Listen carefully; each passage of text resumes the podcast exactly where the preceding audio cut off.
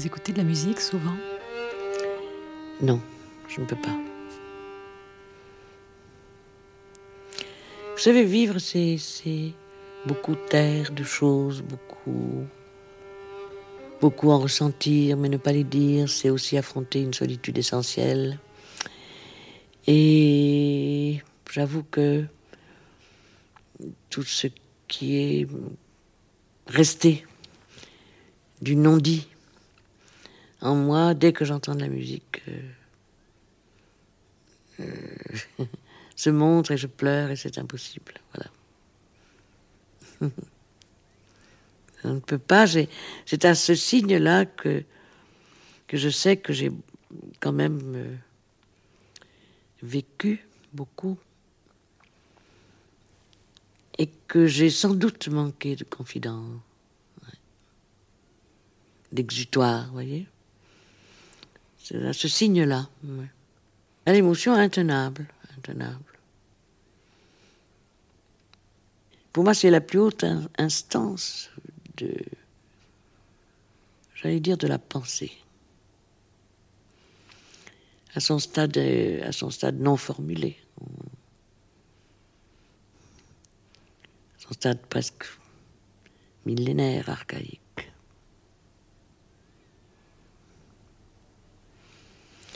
Dans, dans, dans, dans ces instances, dans ces...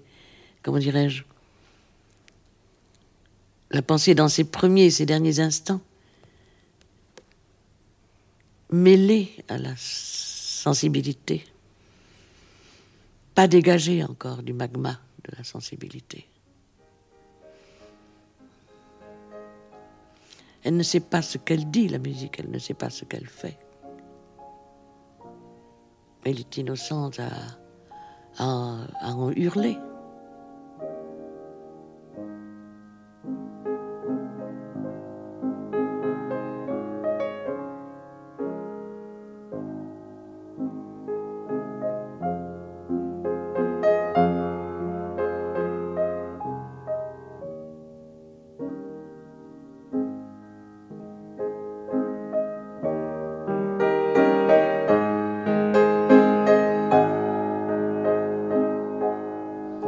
Radio sur Internet.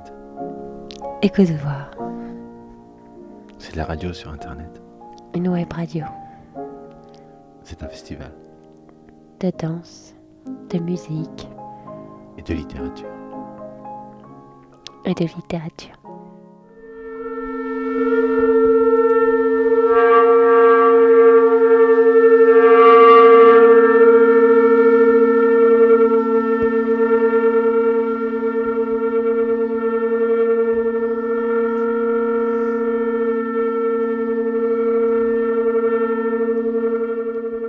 Jean Brice Godet, bonjour. Bonjour. Vous avez un livre devant vous ? euh, Oui, que j'ai trouvé sur cette table en arrivant. C'est quoi ce livre ? C'est un livre de François Bonnet qui s'appelle « Les mots et les sons, un archipel sonore ». Vous connaissez ce livre ? Non, je ne connais pas ce livre, mais il a l'air très intéressant. Je vais peut-être le mettre dans mon sac et repartir avec. Et les sons, c'est quelque chose qui vous intéresse, ce rapport mots-son ? euh, Oui, c'est quelque chose que je travaille euh, plus précisément depuis... Euh, Depuis, je dirais, deux ans, parce que j'ai développé un set de dictaphone euh, qui me permet de, de réinjecter euh, du texte dans l'improvisation, que c'est une pratique que, qui est une, une pratique musicale que je pratique euh, régulièrement et souvent, et qui est un, une manière aussi de d'écrire parfois et de trouver des idées. Et euh, voilà, c'est pas la raison principale pour laquelle je suis venu ici aujourd'hui, mais mais voilà. On peut en parler aussi.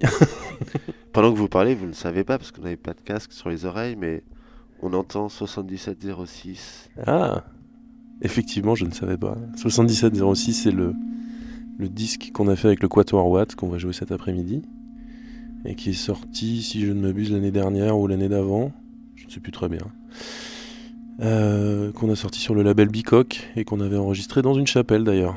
Parce qu'on va jouer cet après-midi à la chapelle Sainte-Anne. On l'avait enregistré dans la chapelle de, d'un lieu qui s'appelle le Performing Art Forum, qui est euh, du côté de Reims, qui est un lieu de résidence, qui, qui est un ancien couvent qui a été transformé en lieu de résidence, et dans lequel il y a une chapelle, et on avait enregistré ce disque là-bas.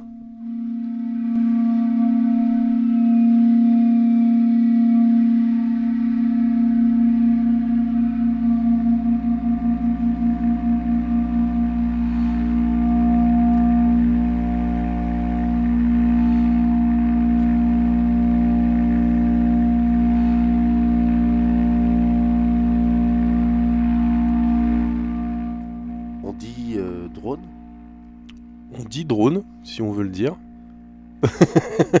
Dans la vie en général, on peut dire ce mot drone. Euh, pour ce qui concerne la musique de Watt, oui, c'est, c'est du drone. Euh, c'est du drone acoustique. Hein. Le, le, le drone est plutôt, vient plutôt de la musique électronique. Hein. C'est plutôt une, euh, c'est plutôt une, une pratique de musique de synthétiseur. On pense euh, à Eliane Radic, par exemple. Par exemple. Euh, et c'est marrant que vous parliez d'Eliane Radic, puisque en ce qui concerne trois membres de Watt, on fait aussi partie de l'ONSEM, l'orchestre de Frédéric Blondy, et on a, on a créé une pièce d'Eliane Radic pour orchestre.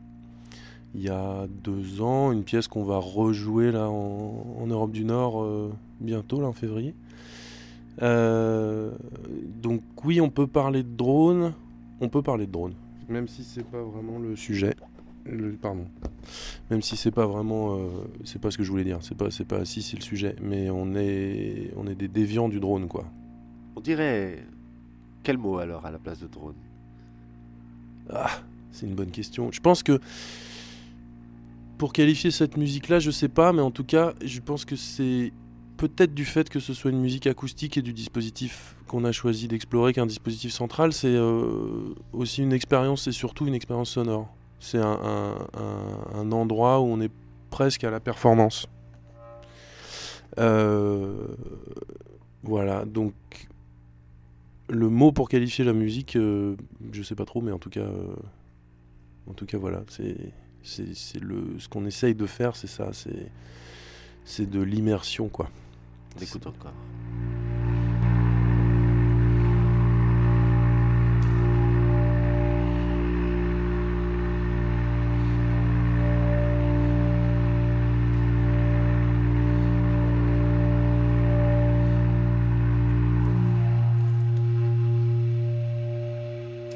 Parce qu'en fait, ce sont des clarinettes. Ouais, c'est quatre clarinettes. Euh, deux, deux, principalement deux clarinettes basses et deux, et deux clarinettes si bémol. Et aussi quatre clarinettes si bémol, puisqu'on est deux à changer, à avoir deux instruments. Pourquoi il faut être retour ? Eh ben, on a essayé plusieurs dispositifs. C'est avéré que c'était celui qui était le plus efficace euh, en termes de mélange des sons. Bah, ce qui est intéressant avec ce... Enfin, moi, ce que je trouve intéressant, moi, en tant que clarinettiste, dans cette pratique sonore, c'est quand j'entends plus mon son et que j'entends plus que le résultat de la patte sonore et des quatre sons qui se mélangent. Moi, c'est ça que je trouve intéressant. C'est cette disparition de l'individu ou du son individuel au profit d'un son vraiment collectif. Et le fait qu'on soit au milieu, pour la diffusion sonore, c'est ce qu'il y a de plus efficace. Et pour le mélange, quoi. Surtout pour le mélange. Si on avait fait un dispositif avec le public au milieu et les quatre clarinettes autour, euh, dans la plupart des salles, elles sont tellement grandes que nous, on n'entend pas le résultat du mélange. Alors que si on est au milieu, on entend le résultat et on peut agir dessus. Est-ce que la musique, c'est toujours une affaire de, de mélange de sons différents ? Ou là, c'est quelque chose de spécifique à ce travail, de pouvoir dire mélange de sons ? Alors je pense que c'est toujours le cas, enfin en tout cas moi c'est ce que j'en cherche, hein. Maintenant là, euh, c'est vraiment ce que je disais tout à l'heure, c'est, c'est, c'est cette chose de, de perdre la source individuelle, alors que c'est pas le cas dans toutes les musiques. Là ce qui est intéressant, c'est qu'on on est, on est souvent dans des nuances très très pianissimo, et on est incapable de discerner qui fait quoi. Chacun a une vibration à tenir ?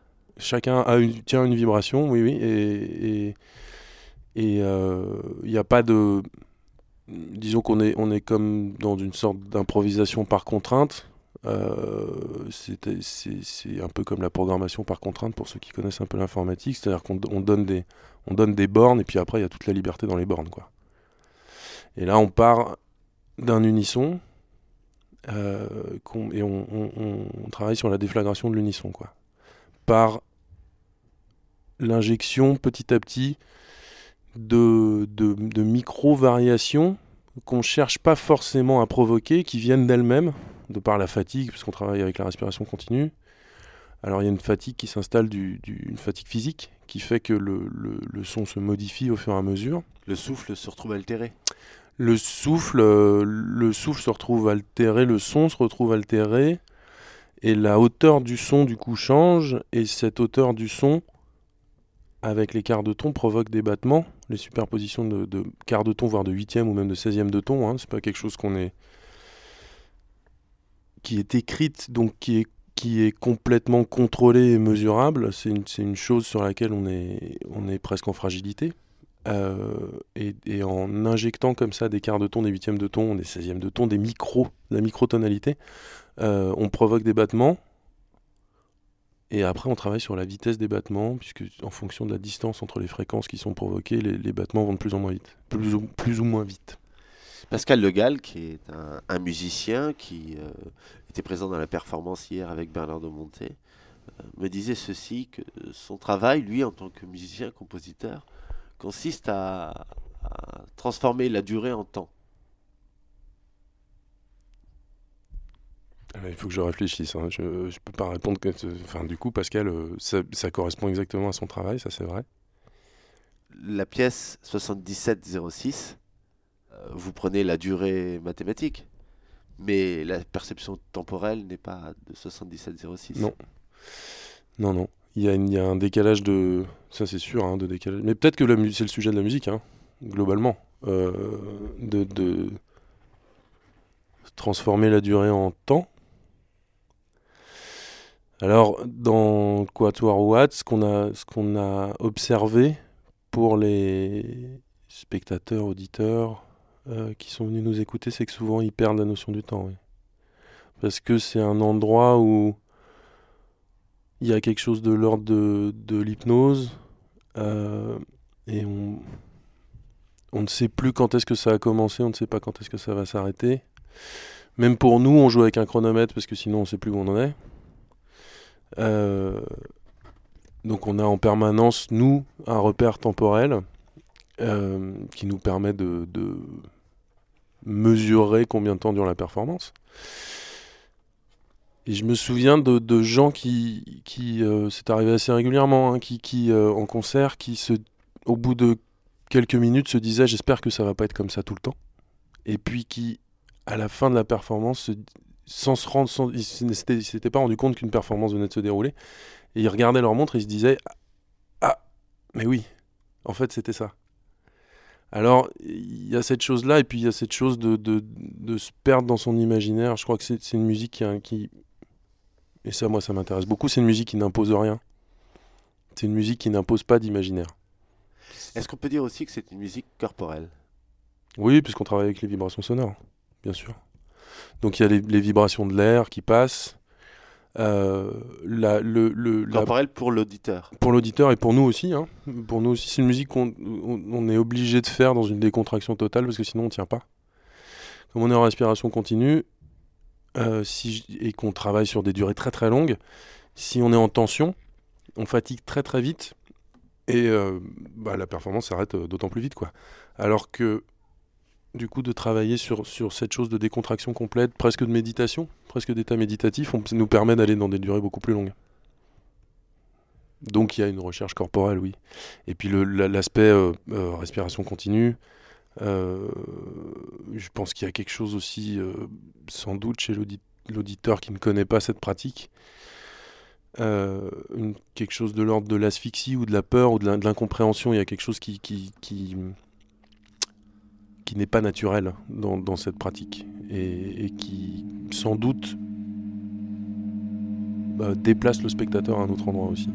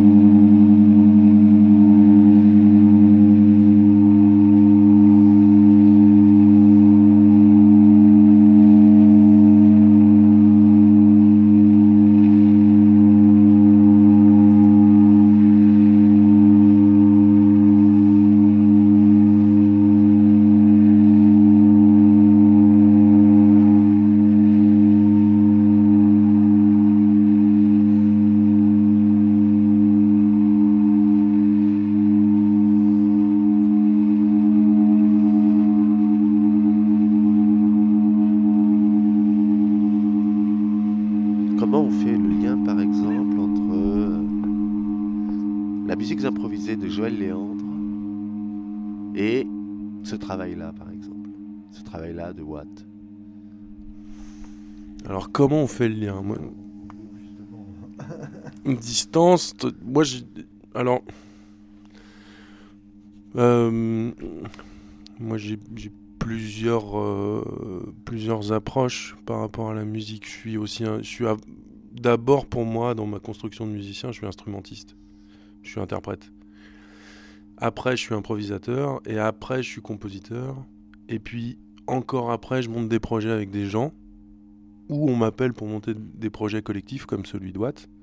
Et puis, euh, on travaille ensemble avec, euh, avec Julien, en, avec Julien Pontvianne, Antonin Trivang et puis Jean Doustessier. Et on se rend compte que notre point commun, après avoir essayé plein de, plein de choses qui sont nos pratiques euh, communes, d'écriture, de, d'improvisation, de, de free jazz... Euh, Euh, après avoir essayé toutes ces choses-là et en, en s'étant rendu compte collectivement que c'était peut-être un peu vain de refaire ces choses, ces, ces, ces musiques-là, même si on les aime beaucoup et qu'on les pratique, euh, de, de trouver cet endroit-là, ce, cet endroit de Watt, euh, ce travail de matière sonore, et de le trouver ensemble. Et, et euh, le lien, c'est voilà, le lien, c'est nous, c'est notre pratique, nos rencontres, et puis euh, et puis c'est cette chose de faire ensemble, quoi. Et dans la fabrication de ces couches, mmh. et dans l'épreuve du souffle et de la durée, mmh. est-ce qu'il y a de l'improvisation qui se glisse ? Oui, oui, oui, oui. On est, on est... En fait, il y a une forme qui s'est dégagée euh, à force de pratique et à force de concert. Il euh, y a, y a une, une sorte de parcours comme ça qui revient souvent, mais qui n'est pas mesuré dans le temps, qui n'est pas écrit. On a cette chose de, de passer par des endroits qu'on connaît déjà. qu'on a déjà usé, quoi, qu'on a déjà parcouru, mais à chaque fois, on les parcourt différemment puisqu'on est dans l'improvisation. Et on a un point de départ, on a une durée, on a cette chose comme ça de la respiration continue qui, nous, qui, nous, qui n'est pas tenable hein, sur la durée totale, on est obligé de faire des pauses, chacun à notre tour, euh, qui rythme comme ça le, la performance. C'est ça ce que je pourrais dire au niveau de l'écriture, je pense que c'est ça. Euh,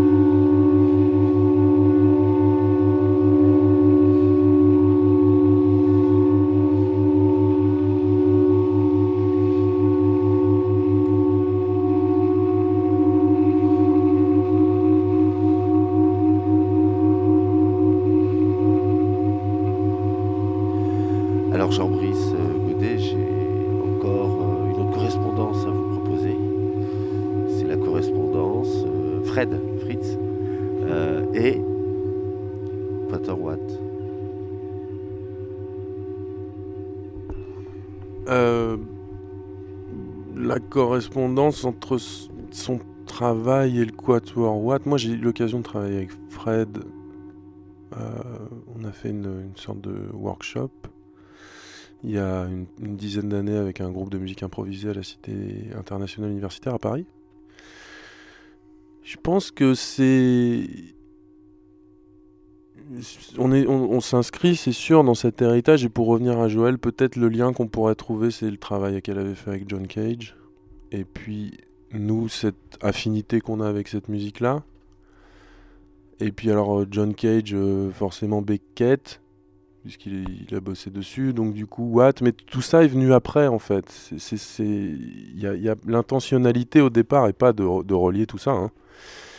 L'intentionnalité au départ est vraiment de trouver une forme d'expression commune et de, et, voilà, et de trouver ça, quoi, de trouver qu'est-ce qu'on va faire ensemble. Après, on se rend compte qu'effectivement, il y a des liens partout. Le travail de matière sonore de, de Fred, c'est évident.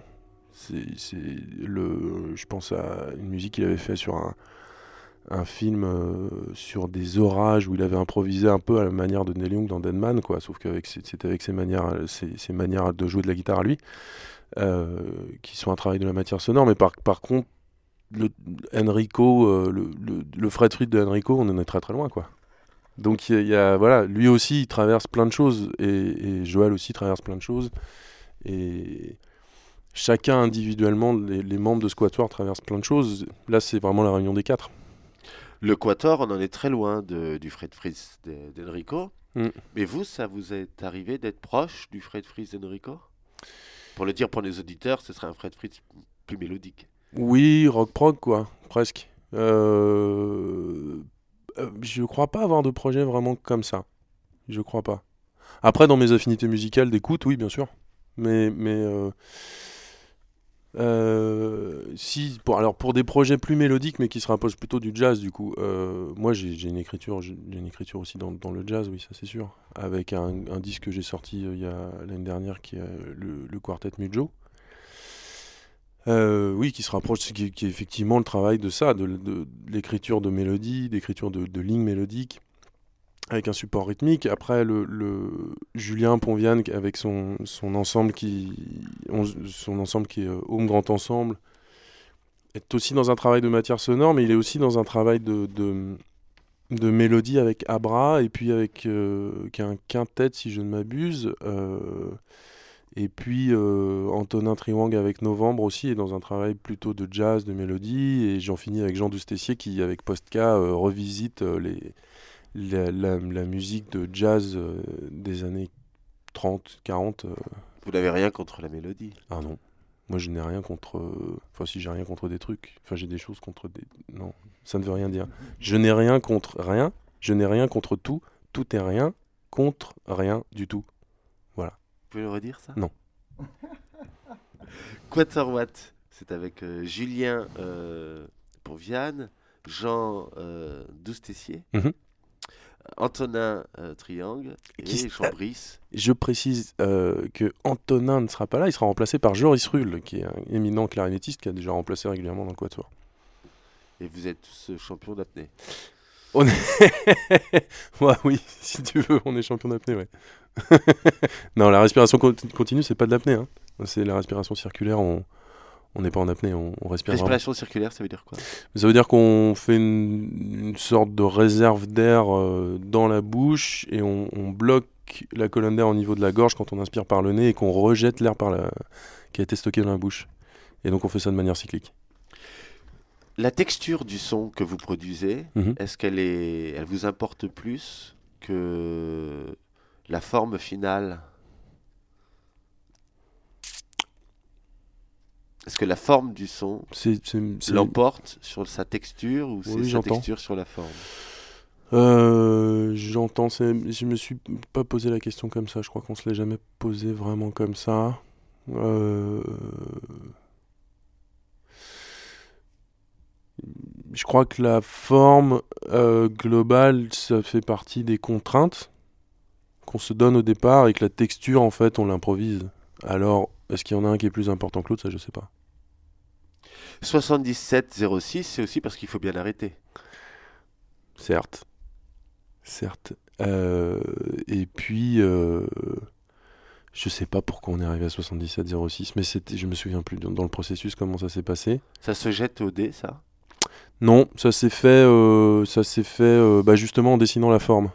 Là, pour le coup, c'est, la, c'est pour le disque. Ce que, ce que je disais tout à l'heure est vrai pour les performances, mais pour le disque, on s'est, on s'est posé la question des deux, quoi. On était en permanence euh, entre justement la contrainte de la durée et la contrainte de la texture, et de savoir comment on allait organiser la texture dans la durée. Donc c'était un travail quasi compositionnel, a posteriori, à partir des, des pistes qu'on avait enregistrées, quoi. Il y a euh, deux points de montage, je crois, dans le, dans le disque. Euh, et du coup, euh, voilà, c'est ce travail, c'était un travail d'aller-retour en permanence entre la, la contrainte et l'improvisation, la forme non. et le fond. Tu peux le terminer. Oui. Je crois que Francis, je crois qu'il avait une question pour toi, euh, Jean Brice Godet. Non, non, c'était pas vraiment tout à l'heure une question. Tout à l'heure, tout à l'heure, j'ai eu envie de réagir, mais euh, voilà, j'ai eu envie de réagir quand on euh, quand on parlait de la temporalité. Euh, la temporalité physique, euh, du coup euh, ça me ramenait moi à, à, à, à, on va dire une pratique de danse qui est, euh, qui est la danse buto euh, par exemple, donc du coup on va euh, modifier la temporalité du corps, intérie- du corps par un ralentissement de, du cœur en fait, donc la, la, la respiration continue musicale, c'est, on est proche de ça, et le buto, pour pratiquer le buto il faut d'abord commencer par ça. Euh, par une pratique respiratoire qui va ralentir, donc il va ouvrir, on va dire, une, une autre temporalité, euh, j'ai envie de dire, qui devient euh, dans l'infiniment petit, qui devient infiniment grand. C'est-à-dire que du coup, euh, moi je sais par exemple, et, et euh, je voulais juste citer parce que, euh, alors c'est très personnel, hein, mais par exemple, par, par mon expérience vis-à-vis de Watt, effectivement j'ai vécu une expérience avec Watt à Clermont-Ferrand, je ne me souviens plus si c'est trois ans ou quatre ans, enfin bon, peu importe. Euh, sans savoir ce que j'allais écouter. Alors vraiment, j'ai suivi un copain qui m'a, j'étais en résidence, il m'a emmené, il m'a dit il y a, il y a le concert ce soir. Enfin, voilà, bêtement, j'y suis allé, je me suis assis, j'ai vécu un voyage, j'ai acheté le disque, j'ai téléchargé la musique, et puis après, dans mes propres ateliers, euh, en fait, j'ai euh, souvent réemployé euh, Watt. La version enregistrée, qui, qui, où les gens du coup ne savent pas si c'est de l'électronique ou pas électronique, mais Euh, et beaucoup de commencent sur des, sur des modifications de temporalité chez des euh, danseurs. Et, j'ai fait, et je l'ai testé chez plein de styles, hein. J'ai, des, euh, j'ai des vieux, des jeunes, des non-danseurs en atelier, et cetera. Et toujours, grâce à cette modification de temporalité instrumentale, et je, contrairement à une fréquence, si j'avais balancé une fréquence électronique, j'arrivais à modifier très très facilement euh, la temporalité chez ces danseurs, et notamment chez des danseurs amateurs où j'avais pas le temps de former euh, à, à, à, à, à une respiratoire. Donc en fait c'est une durée, je leur donnais la durée par exemple de, de, d'aller de debout jusqu'au sol sur les, euh, la version qui fait quarante minutes. Euh, voilà. Et euh, donc quarante minutes pour faire un trajet qui devient du coup, euh, du coup pareil, comme ça, un infiniment grand. C'est comme une puce électronique en fait. Je pense que ça c'est la grosse découverte du, de la fin du vingtième siècle, ou même, je crois que ça a même commencé au début. On a découvert que l'infiniment grand dans l'infiniment petit. Qu'est-ce que ça veut dire exactement regarder ? Regarder ? Je sais pas. Ça veut dire regarder deux fois. Si c'est deux fois, alors c'est précieux. Et nous sommes donc en direct du euh, Petit Faucheux sur cette euh, radio internet, cette web radio, mxlr.com slash Écoute Voir. Je me demandais, Jean-Brice Godet, si vous, vous aviez un souvenir qui vous a marqué d'un spectacle de danse. Alors, j'ai eu un, un grand... Euh, une... un grand choc, je sais pas si c'est le bon mot, mais peu importe, je suis allé voir euh, le travail de Nasser Abelaza euh, oui. au C N D euh, au mois de mai-juin sur les conseils d'une amie. Ça m'a beaucoup touché parce que ça rejoint beaucoup le travail de Watt. J'ai aussi un trio qui s'appelle Trip où on travaille sur des choses très répétitives comme ça sur la trance. Et d'ailleurs on travaille avec des danseuses pour faire un, un, un, essayer de monter un spectacle dans ces musiques. Euh, euh, voilà, on, on, est en, on est en train de travailler là-dessus. Euh, et c'est oui oui ça m'a beaucoup touché ça m'a beaucoup touché parce que c'est des, des formes qui, comme je disais tout à l'heure, c'est des formes qui n'imposent rien pour moi, moi je le reçois comme ça en tout cas, qui me permettent d'ouvrir mon imaginaire, de casser la temporalité et, euh, Et de, de vraiment, oui, c'est ça, je crois, d'ouvrir l'imaginaire. C'est, c'est, ça me touche beaucoup, voilà. Merci beaucoup, Jean Brice Godet, d'être venu euh, à cette euh, radio. De rien. Je pense qu'il y a une mémoire de la danse, qu'il y a une mémoire corporelle des danses antérieures, même si celles-ci ont disparu, et que d'une certaine façon, chaque danseur en est porteur. C'est de la radio sur Internet. mxlr. C'est de la radio sur Internet. Une web radio. Écoute Voir. C'est de la radio sur Internet. radio point com